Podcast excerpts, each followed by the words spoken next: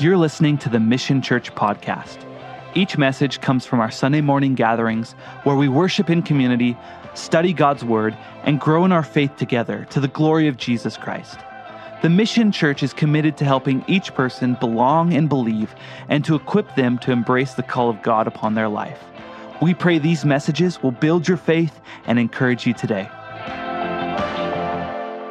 If you need a Bible this morning, go ahead and raise your hands and uh, one of our ushers will be happy to place one in your lap. And go ahead and turn to Genesis chapter 9. Genesis chapter 9 this morning. Um, if you are new with us, we've been going through Genesis verse by verse, and here we are in Genesis chapter 9 following the universal flood of judgment. Uh, God sent his flood upon the world because sin had become so rampant. And God called a man named Noah who was righteous not because he was such a good guy, but because he believed the promises of God. He responded to God's love, and Noah, along with his wife, their three sons, and their wives, eight people. Russ, can we get one more Bible if you get a chance? Eight people out of the billions on earth were saved. And if you were with us a couple of weeks ago, the ark rests on the mountain of Ararat after this universal flood. All life has been destroyed except these eight people and the animals in the ark with Noah. And the first thing that Noah does when he gets off the ark is he worships God. He builds an altar. He establishes thanksgiving to the Lord for his salvation. And this is where we pick up today Genesis chapter 9, beginning in verse 1. So God blessed Noah and his sons and said to them, Be fruitful and multiply and fill the earth. And the fear of you and the dread of you shall be on every beast of the earth, on every bird of the air, on all that move on the earth, and all the fish of the sea. They are given into your hand. Every moving thing that lives shall be food for you. I have given you all things, even as the green herbs. Uh, Genesis chapter 9 begins with echoes of what do you remember from earlier in Genesis? Who did God speak many of these things to? To Adam and Eve, right? He told Adam and Eve, the first male and first female, married together, be fruitful and multiply and fill the earth. God's instruction has not changed for Noah and his family and his sons and their families. God has given dominion of the earth to Noah and his sons. And this is important for us to understand. This is going to be a running theme through today's message. God gives Noah and his sons dominion over the earth, meaning the earth does not rule man, man is to rule the earth. God is establishing an opportunity for men to steward well what he has given. And we see that he gives the command hey, I want you to be fruitful and multiply. I want you to bear children. And not just for the sake of bearing children, but bearing children that love and honor and worship God. Making disciples. And then the verse that many of us like in verse 3 every moving thing that lives shall be food for you. Yes, God did provide animals for people to eat, just as he also provided the plants. We see echoes from Genesis 1 also here in Genesis 9 for Noah and his family. We continue in verse 4 But you shall not eat flesh with its life, that is, its blood. Surely for your lifeblood I will demand a reckoning. From the hand of every beast I will require it, and from the hand of man. From the hand of every man's brother I will require the life of man. Whoever sheds man's blood, by man his blood shall be shed. For in the image of God he made man. And as for you, be fruitful and multiply, bring forth abundantly in the earth, and multiply in it. If you're taking notes this morning, I encourage you to write this down. What we see in verses 4 through 7 is that God establishes government to protect the sanctity of life. God establishes government to protect the sanctity of life. Now, this is very interesting what God is doing. God sent a flood of judgment which wiped out billions of people because of their sin. And he is starting with a new beginning with Noah and his sons Ham, Shem, and Japheth and their wives. And here's what God is doing in these verses God is telling Noah, Noah, I am establishing you. I am establishing your sons. I am giving authority to mankind to protect the sanctity of life, to judge with fairness, with righteousness, with judgment, because you have been called to have dominion over the earth. Therefore, God gives man the responsibility of doing what? Of ruling over the earth. We see this uh, more descriptive later on in Leviticus, where we see the complexity of a judicial system, of a right way to judge others according to God's law, according to his commands. And it's important for us to understand that God is giving to man the responsibility and the accountability to judge with justice to judge with righteousness. And if man does not take up that mantle, if man will not judge with righteousness, what kind of world will we live in? Oh, a world full of injustice, a world full of oppression and pain and suffering. Not because we have an unjust God, but because a just God gave dominion to mankind to rule and reign over all he had blessed them with. And he called them to rule with justice. God establishes government to protect the sanctity of life. Look at verse 6. It says, Whoever sheds man's blood, by man his blood shall be shed. Now, at first reading, it could seem like, oh, hey, this is just a life for a life, and that's the way it goes. No, this is way more complex. God is giving man the responsibility that if a life is taken, if murder happens, whose responsibility is it to act justly? It's man's responsibility. It's the government that has been put in place to do good for the people, to defend the weak, to uphold righteousness. Therefore, if someone murders somebody else, God takes this seriously. And in verse 6, he says, For in the image of God he made man.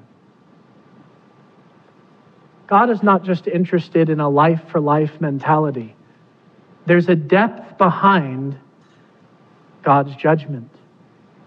He created men and women in his image specifically to be a testimony of who he is on the earth. And when a man takes another man's life by murdering him, that is not symbolic.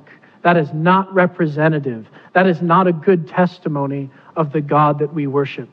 That is unjust while God is just. God is the giver of life, not the one who takes it away.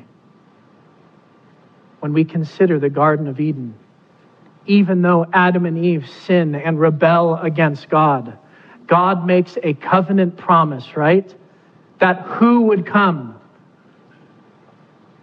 A Messiah, a Redeemer, a Savior.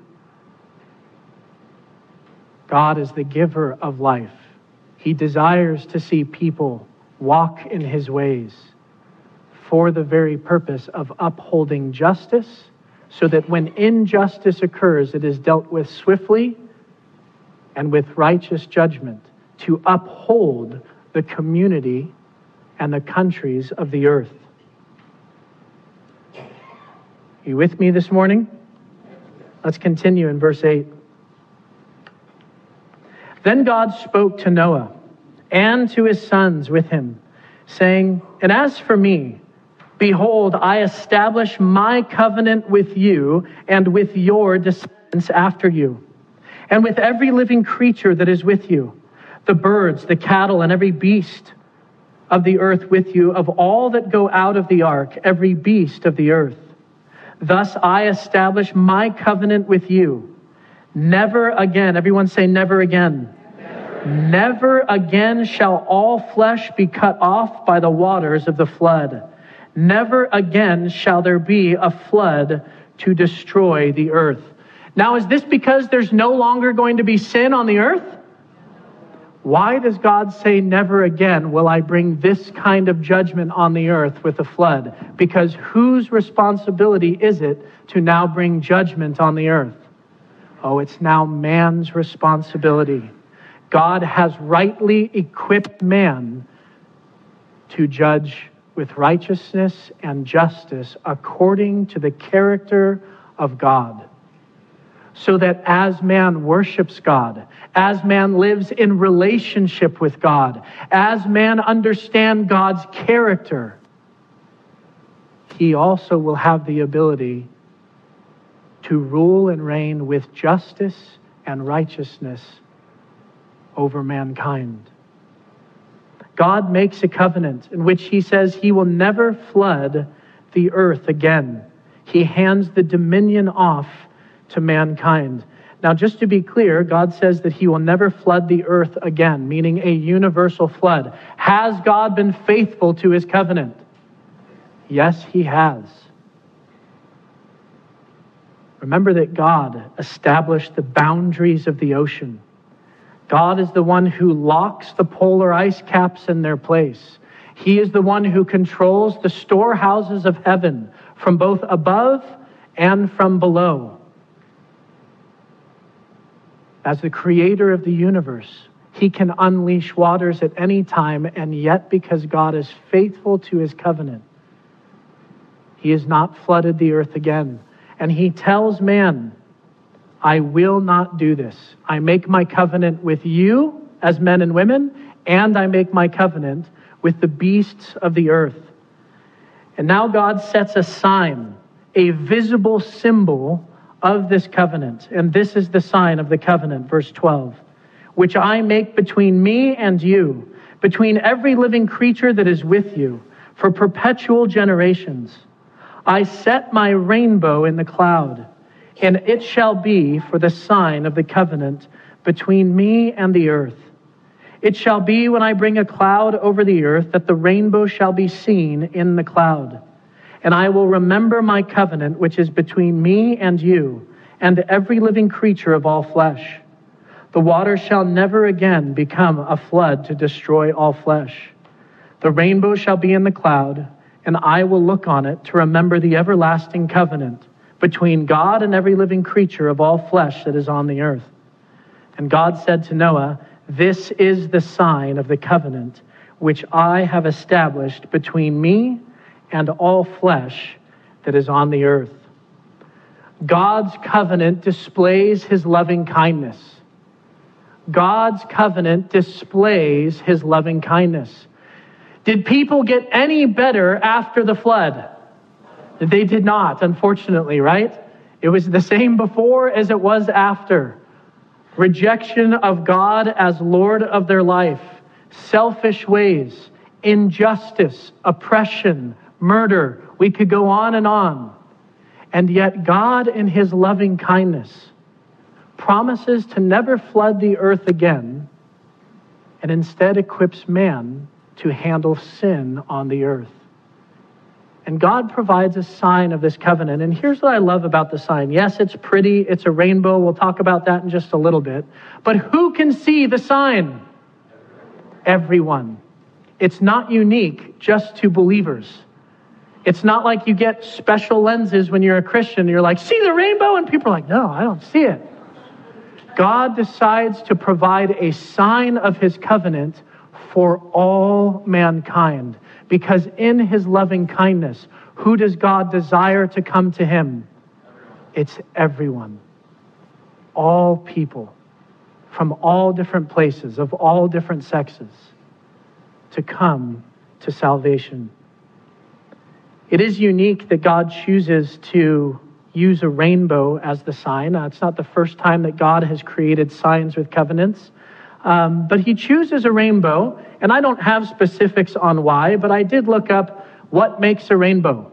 Um, I have an 11 year old, a 10 year old, an 8 year old, and a 6 year old, and they want to know, Dad, what makes a rainbow? And you can see them not only after a rain, but if you've ever been to Yosemite, you often see it in some of the waterfalls when it's flowing, or even cool enough, you can see it in the sprinkler system in your front yard as your kids run through. And people like, You're wasting water. I'm like, No, I'm reminding them of God's covenant promise. Take that, state of California.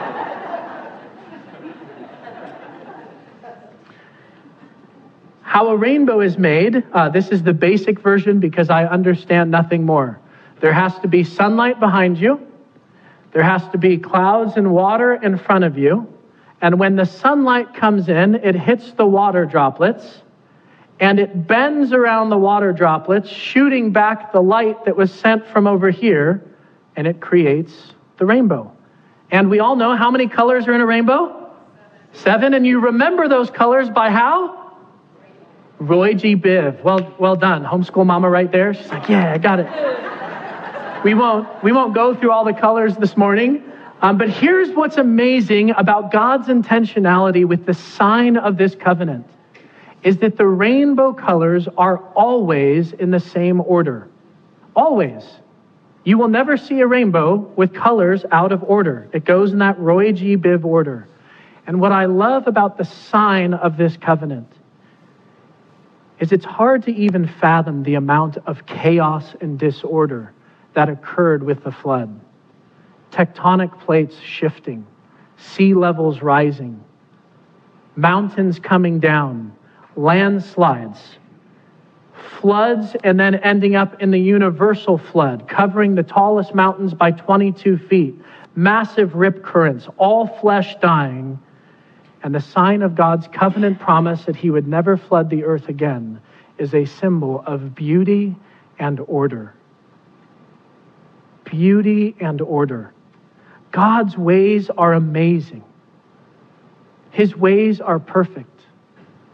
And the text is very interesting. It says that God provides this sign so that who will remember? It says that he will remember. Now we know in God's character, does he ever forget? No, he never forgets. But it's for our benefit to be reminded that God remembers that he will never flood the earth for judgment's sake ever again. Now, we do know a day is coming when God will bring judgment onto the earth, when he will bring King Jesus back in a messianic kingdom to rule and reign, providing perfect justice what we all desire, what we're all longing for. But until that time, God has given man the responsibility of judging rightly until the return of King Jesus. As we continue in this story, um, we're going to get into verses 18 through 29, which some of you may know. It's a bit of a strange story that we may think is in the Bible. Um, Noah has too much to drink derobes himself in his tent, and we may wonder why is this story in Scripture? What value does this add? And in my time of study, in a faulty way still, it was amazing to me the depths of how God moves in our life, how He uses Scripture, every single verse, to edify and to build His church. So here we go Genesis chapter 9, verse 18. Theme music for Noah. could, have, could have been worse theme music. now, the sons of Noah who went out of the ark were Shem, Ham, and Japheth. And Ham was the father of Canaan. Uh, remember, Moses is writing the book of Genesis, and Moses mentions this several times that Ham was the father of Canaan. We'll talk a little bit about that in chapter 10. These were the sons of Noah. And from these, the whole earth was populated. We have to remember, all flesh had died. There were only eight people living on the earth when Noah and his family got off the ark, which means out of the seven billion people that walk our planet today, they all descended from who? Noah and his sons Ham, Japheth, and Shem. Verse 20 And Noah began to be a farmer and he planted a vineyard. Then he drank of the wine and was drunk and became uncovered in his tent. Interesting that Noah didn't become a shipbuilder. He had enough experience. I thought maybe that would have been the job that he, he went for, but instead he becomes a farmer. And in his farming, he plants a vineyard. And Moses is just very direct. Noah has too much of his own wine and he gets drunk. Uh, we have understanding throughout the scriptures that drunkenness is not acceptable in God's kingdom. Ephesians chapter 5, verse 18 says, Do not be drunk with wine, but be filled with the Spirit, for in drunkenness is dissipation. Uh, dissipation means destruction, it leads to nowhere good. And the scripture doesn't tell us, but maybe Noah had a really bad day. Maybe Noah had a hard month and his vineyard wasn't growing the way he wanted it to grow. Maybe there was trouble in relationships with his family. Who knows what it was, but Noah found himself abiding in something besides the Lord. John chapter 15, Jesus says this I am the vine, and you are the branches. Abide in me and you will bear much fruit, for you can do nothing apart from me. For whatever reason, Noah found himself abiding in something besides his relationship with the Lord. And we're not going to dwell on this for too long, but just as a quick note, beware of a counterfeit Holy Spirit. Beware of a counterfeit Holy Spirit. Alcohol can be a counterfeit Holy Spirit looking for courage, looking for boldness, looking for comfort, looking to numb the pain. Alcohol can provide this temporarily, but it leaves us more empty and depraved than we were before. It can be certain types of relationships. It can be pornography. It can be success. It can be material things. Grasping at something to try to comfort us or to fulfill us is nothing but a counterfeit Holy Spirit. And God's desire and His provision is to give us the third member of the Trinity, to provide us comfort, not by getting out of our circumstances, but by meeting us in the midst of our circumstances, a peace that surpasses all understanding, to provide us with boldness not just to say anything that comes to our mind, but to edify and to share the good news with others. To be able to get to the heart of where our pain comes from, as difficult as it may be. This is what the real Holy Spirit provides. And Noah found himself, for whatever reason, abiding in a counterfeit Holy Spirit. And it leaves him in a position that is very vulnerable he gets drunk, he passes out, and in the process, he loses his clothes. Now, keep in mind, where is Noah according to the scripture? He's in his tent. Um, this is important. Noah's not gallivanting about the town, um, running around. Um, this isn't a, a, a, drunken wild night where he goes out and parties with his friends. Um, it's in his tent. But nonetheless, we know that this is sinful on Noah's part. And let it be a reminder to us that a great man of faith, which Noah is and Noah was, all men, all women are susceptible to deception, to abiding in something else. Even when we know it's not the right thing to do, the flesh is strong, which is why abiding in Christ in his spirit is so important. Because the spirit is willing and the flesh is weak. And Noah began to be a farmer, and he planted a vineyard. Then he drank of the wine and was drunk, and became uncovered in his tent.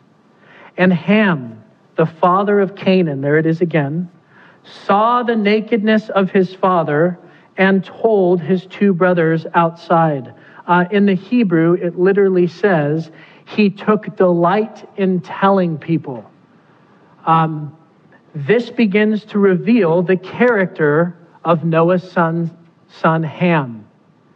Ham sees that his father has gotten drunk, passed out naked in his tent, and he can't wait to do what? Post it on Instagram.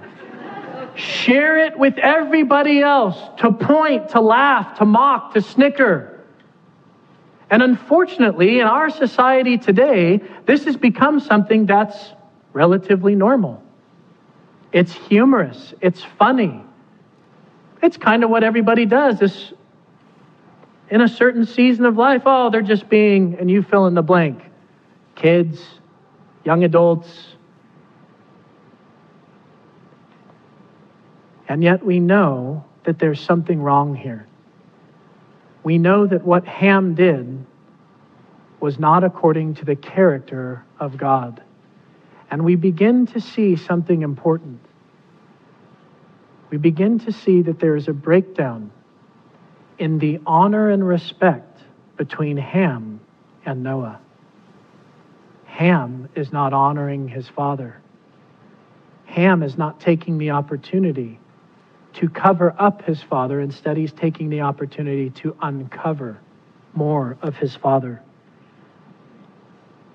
Now, when we think about this in our context, besides the spouse of a husband or a wife who sees the faults and failures of a parent the best? Oh, it's the children. It's the children. And we live in a society that loves to blame who for all our issues. Blame mom and dad for all our issues. And it's across the board. And listen, I want to make something abundantly clear. There is no question that a parent is in a primary discipleship role in our lives, and a parent can do lasting damage, can do significant harm. There's no question. But what we're talking about today, in the context of what's going on, listen, Noah wasn't abusing Ham, Noah wasn't doing anything um, sexually immoral. He got drunk, he sinned and his own son dishonors him. And I want us to think deeply about how God chooses his commandments very carefully. He only provides 10. And the first four have to do with our relationship with God, the importance of us living with Him as Lord and us as His children and His servants. It is a father child relationship that we are to be in with God. And commandment number five, which begins the relationships between human beings, is honor your father and mother. Honor your father and mother. And with this commandment comes a promise of an abundant life. It's the first commandment that actually comes with a promise of abundant life. Now, I want us just to think about this a little bit practically. And again, we're speaking in generalities, but even if you've been hurt by a parent, I want you to have ears to hear today. God sent a flood of judgment in God's righteousness to judge sin. When that flood is over, he makes a covenant with Noah and his sons and their descendants after, saying, I am now equipping you to judge mankind righteously. According to my ways and my character, you are responsible for justice. Therefore, when a parent and child relationship begins to break down, what are the consequences? What are the consequences? Just think, even from when a child is young. If a child does not honor father or mother, they don't honor the babysitter. And if they don't honor the babysitter, they don't honor their coach. And if they don't honor their coach, they don't honor their teacher. And if they don't honor their teacher, they probably aren't going to honor policemen or others in authority. And if they're not honoring others in authority, they're most likely not going to honor their pastor. And if they're not going to honor their pastor or their parents, what kind of relationship do you think that child will have with God? Do you see how dangerous it is when a child does not honor father and mother? Now, this is an interesting situation because it doesn't say, well, hey, you only have to honor your father and mother if they're A plus parents, if they're really good. This is the relationship that we are called to have. We are to honor our father and mother. Yes, did Noah sin in getting drunk and naked in his tent? Absolutely. And God is not permissive of sin. But remember, who has he given authority and accountability to bring what is just and right? He's given it to man. And Ham was in a position where he could have justly covered his father. And instead, Ham chooses to do what? To uncover even more, to tell with delight of the foolishness and the sin of his father. To go into the counseling session, to go to the friends and say, Well, it's my dad's fault, it's my mom's fault, I'm this way, I have my sin because it's not my fault, it's my parents' fault. And God goes, No, no, no, no, no. Honor your father and mother so that the relationships that I have given you in your community and in your country and between me and you are good and right and true. And that does not mean that everything's always okay. There may need to be conversation and repentance and reconciliation. And I understand not always can those relationships be reconciled. But as followers of Jesus Christ, we are to seek what? Reconciliation. 2 Corinthians chapter 5. We are God's ambassadors given a message of reconciliation between the father and his estranged children. Ham chooses to take advantage of the authority that had been given to him, the governance that had been given to him, and instead to use it for his own personal entertainment and gain. And if that's not a picture of the society that we live in, exploiting others, making money off the nakedness of other people, profiting off the trafficking of other human beings, building business on the backs of those who are working hard and yet hardly getting paid or being treated poorly. This is what happens when that child doesn't honor father and mother you get the results of a very broken society. Are you with me?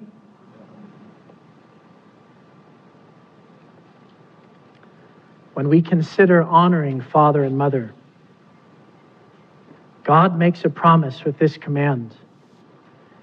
In Ephesians chapter 6, verses 1 through 3, he says this Children, obey your parents because you belong to the Lord, for this is the right thing to do. Don't get caught up that this is just for little kids. Who is this for? This is for us as adult children. Honor your father and mother. This is the first commandment with a promise. Here's the promise. If you honor your father and mother, things will what? they will go well for you. Again, this is speaking in generalities. But when there's a healthy relationship between parents and their kids, how does the family unit function as a whole? Things go pretty well. And if things are going well in the family, and those kids are in school or they're homeschooled, how are things going at school? There's a pretty good relationship between the teachers and the kids. And when those kids get into sports and their coach goes, Hey, Timmy, that's a good try, but you're not keeping your elbow up. You got to keep your elbow up when you swing. It's going to help you out. Little Timmy goes, Thanks, coach. You're right. And things go pretty well. And that transfers not only from childhood, but to adulthood. So that when a police officer pulls you over and you are doing 45 and a 25, you don't break out your cell phone and go, I'm filming everything you're doing right now. I'm being harassed. No, you were what? You were speeding. and you understand that who has been given authority to justly oversee what is wrong and right? Mankind. Therefore, you go, Officer, I was speeding. I'm sorry. I will receive the ticket, and here's a card for the Mission Church. I hope you come on Sunday. they just might come if you do that. Now, please don't go doing 45 and a 25 and say, Well, my pastor said. but do we see the seriousness of honor father and mother? Parents who are in here with young kids, myself included, it cannot be overstated that your relationship with your children and teaching them this godly command and principle is far more than just behavioral obedience. It has ramifications into their adulthood, not only with their boss and employer, but in their marriages and ultimately in their relationship with their Creator. And it is so important.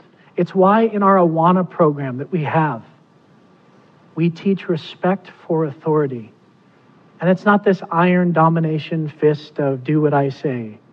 It's an understanding of that God is the establisher of government and authority for the purpose of protecting the sanctity of life.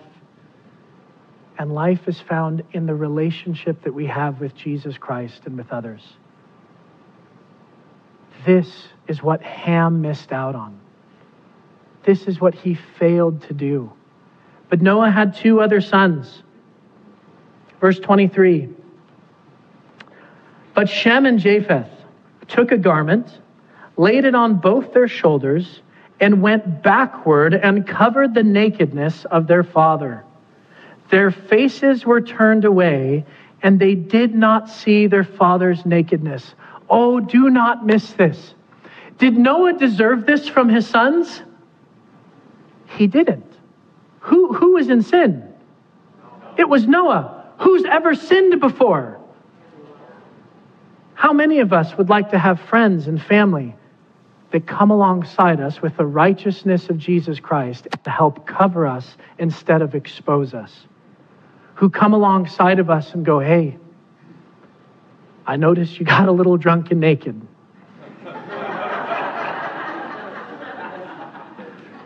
How about we have some conversation together? I know you know that's not okay. How can I be helpful to you? How can I provide accountability? How can I encourage you? What was, what was so rough about your day that you felt like you had to turn to the bottle in order to find relief? You should just call me, just text me, let's talk. I'm not the Savior, but I'll walk with you. I want to be there to encourage you. This is what Shem and Japheth did. This is how they covered the nakedness of their father. And what an amazing picture. These two men standing parallel to one another with this clothing in their hand and their eyes set on the Lord instead of the sinfulness of their earthly dad. And they walked backwards until he was covered. And then they left the tent. You know what this reminds me of? Genesis chapter 3, Adam and Eve eat of the forbidden fruit that they weren't supposed to. And immediately the scripture tells us they realized what? They were naked. And so they hid from the Lord. They were afraid. And they sewed fig leaves together, which were clearly inadequate for the nakedness that they had. And God goes to great lengths to provide what for Adam and Eve? Oh, to cover them. He doesn't come to them exposing them, yelling at them, angry, pointing out, yes, there was sin and there are consequences for sin. But what God does for Adam and Eve is he takes an innocent animal and he slays it and skins it and covers their nakedness with this substitutionary atonement. With a substitute in Adam and Eve's place they get covered by God. And we all know sitting here, this is a tremendous foreshadowing and picture of what Jesus Christ has done for us. There's not enough self righteousness, good works, trying to earn God's favor that we could possibly do to cover the nakedness or the sinfulness of our own lives. It would be like trying to sew fig leaves together. And at the slightest breeze, there we are, exposed again. And what God does is He sends His Son, Jesus Christ, to cover us in our nakedness for the purpose of redeeming us from our sin. What an incredible picture that Shem and Japheth provide. Verse 24 So Noah awoke from his wine, and he knew what his younger son had done to him. Uh, we don't know how Noah knows. Maybe uh, Shem and Japheth told him. Maybe it was already kind of the talk of the family. Maybe Ham was like, Ha, taught you. Uh, whatever it was, Noah knew. And what is Noah's response? What would your response be? He was what? He was angry. Not because he didn't have sin to deal with, but because the son that was placed in a position of authority did not do justice, did not do what is right. Friends, I think of uh, what happened in Uvalde, Texas this week. Sobering for everybody whether you have young children or not, um, hard to even fathom what a scene like that must have been like, what the families are going through, what an entire community is experiencing.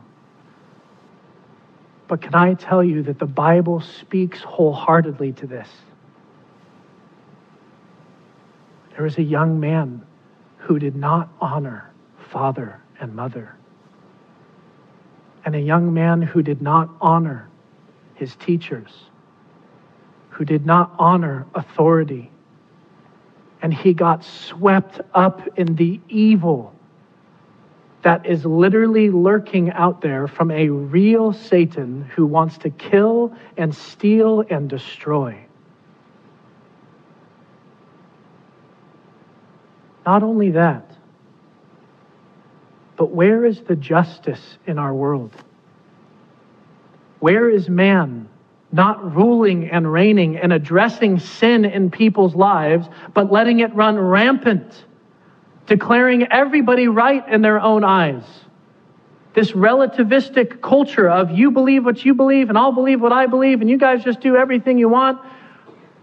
And people ask this question How can a good and loving God allow this to happen? Is that a good question? No, it is a good question. That's a legitimate question.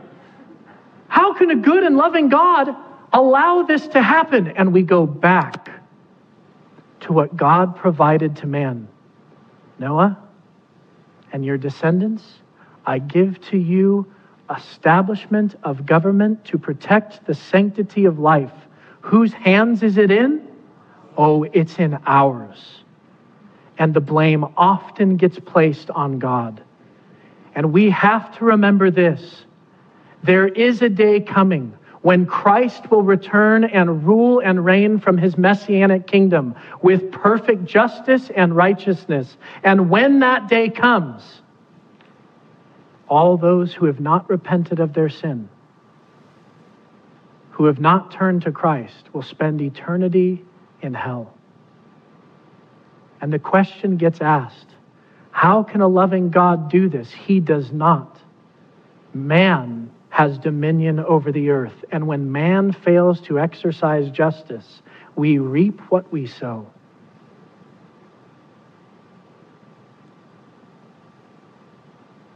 I'm going to put a verse up on your screen 2 Peter chapter 3 verse 9 The Lord is not slack concerning his promise his promise to bring justice and righteousness to the earth his promise to return his promise that he's upheld since the Noahic covenant. I will not flood the earth with my judgment. Mankind, you are responsible for judging rightly and justly. God has fulfilled his promise, but he will come back. And it's not that he's being slow, as some count slowness or slackness, but it's because he's long suffering toward who? Toward us, the ones who have dominion and don't exercise it properly, the ones who are walking in sin and who need to turn and repent so that they can be saved. Because it's his will that none should perish, but that all should come to repentance. What is God's heart? Oh, it's not for mass shootings. It's not for death. It's that people would come to Jesus Christ. And the dominion of man is failing in exercising the justice that they're supposed to be. Because of this injustice, in verse 25, Noah says, Cursed be Canaan Remember, Canaan is whose son? Ham's son. A servant of servants he shall be to his brethren. And he said, Blessed be the God of Shem, and may Canaan be his servant, and may God enlarge Japheth, and may he dwell in the tents of Shem, and may Canaan be his servant. Noah pronounces blessings and a curse. Blessings for Shem and Japheth, for exercising righteousness justly because that's what happens. You reap what you sow. When you sow justice, what do you reap? A just society, a just community. It doesn't mean that there's not bad things that happen, but if it's dealt with with justice and righteousness, things go well. But for Canaan, the son of Ham, who sowed injustice, who sowed sin, he inherits the very same. And Canaan becomes the father of the enemies of God's people, Israel, full of wickedness, not honoring mother and father, and having zero relationship with God Himself. Verse 28 And Noah lived after the flood 350 years. So all the days of Noah were 950 years and he died. What a life for Noah 950 years. Can you imagine the change he must have seen? Wow. Now we're going to cover verse chapter 10 very quickly. We're not going to go verse by verse. But chapter 10 is unique to the Bible alone. Uh, we talked about how Pastor Dave was teaching us about the flood. Um, hundreds of cultures and religions in the world have what? They have a flood narrative or a flood story or an explanation about a universal flood. But when it comes to the genealogy of how the nations came about and how they were separated, the Bible stands alone. And in Genesis chapter 10, we get the understanding of from whose line, Ham, Shem, or Japheth's line, where all the peoples of the earth went based on the divisions of their language, and their languages were divided where? The Tower of Babel, which we see in chapter 11. Now, we're going to cover chapter 11 on its own on another Sunday, but it's good to remember. Chapter 10 is referring to when God confuses the language of all the people who had gathered at Babel for the purpose of glorifying themselves and rebelling against the lordship of God. God divides them by language, and they go their separate ways. Genesis chapter 10, verse 1 says, Now this is the genealogy of the sons of Noah Shem, Ham, and Japheth. And sons were born to them after the flood. And we're going to get a pretty decent list of all the sons from Shem, Ham, and Japheth. And again, we're not going to cover these by name, but I am going to get a map up on the screen to help you see where the various people groups came from. The red is the descendants of Japheth. These are his children and his children's children and so forth.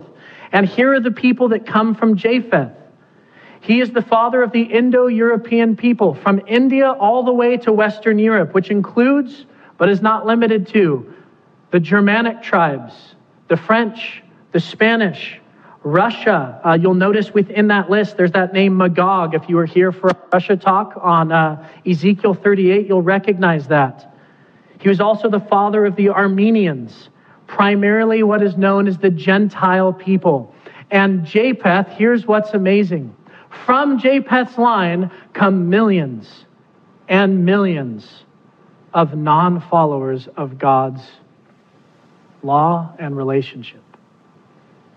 They are the Gentile people. And what do we know that God does with the Gentiles? He grafts them in. He sends his Son into the world, Jesus Christ, for the Jew first, but then also for the Gentile. And the apostles go out sharing the good news, and the Gentile world begins to be saved. Think about this for just a moment. Billions of people on the earth, and God sends a universal flood, and how many people are saved? Eight. Eight.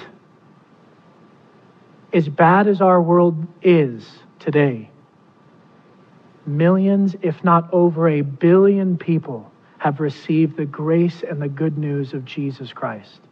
Isn't that tremendous? Doesn't it show the loving kindness of God's covenant that He's made?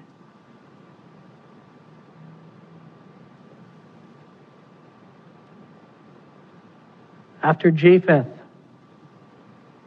we get to Ham. Verse 6 The sons of Ham were Cush, Mizraim, Put, and Canaan. Uh, Ham is here in the green, very large group there in North Africa and in the Middle East. And here are the descendants of Ham. They are Egypt and Libya, North Africa, Babylon and Ethiopia, the Hittites and the Lebanese, uh, most likely also those who are of Orient descent. And there's a couple of important names within Ham's line. One of those names is Nimrod. And we kind of use that term as I don't know if anybody even uses that term anymore, but my grandpa used to be like, oh, you're a Nimrod. I thought that was bad. Then you look it up and it's like, he was a mighty hunter. um, unfortunately, Nimrod was not only a mighty hunter of animals, he was a mighty hunter of people. And he led people astray. He is the leader of the Tower of Babel. He is the one who taught the religion of self worship that we don't need God and we can do anything on our own and let us do what is right in our own eyes. And after Babel fell apart, Nimrod then went on to Assyria to establish the city of Nineveh. And what do you know about the city of Nineveh? The most wicked city on the earth for thousands of years. Why? Because when you don't honor father and mother, you will not rule with justice and righteousness, and you reap what you sow wickedness for millennia. From Shem, one of Noah's sons who is blessed by Noah. We get uh, the Arabian Peninsula, which also includes this area of Israel.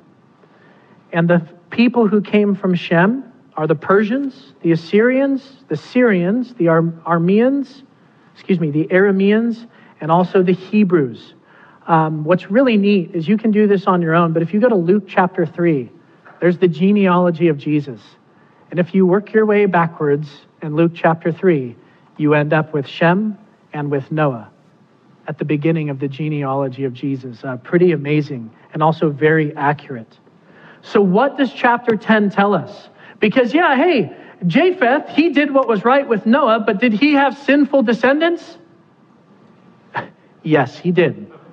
Shem, he did what was right with Noah. Did he have sinful descendants?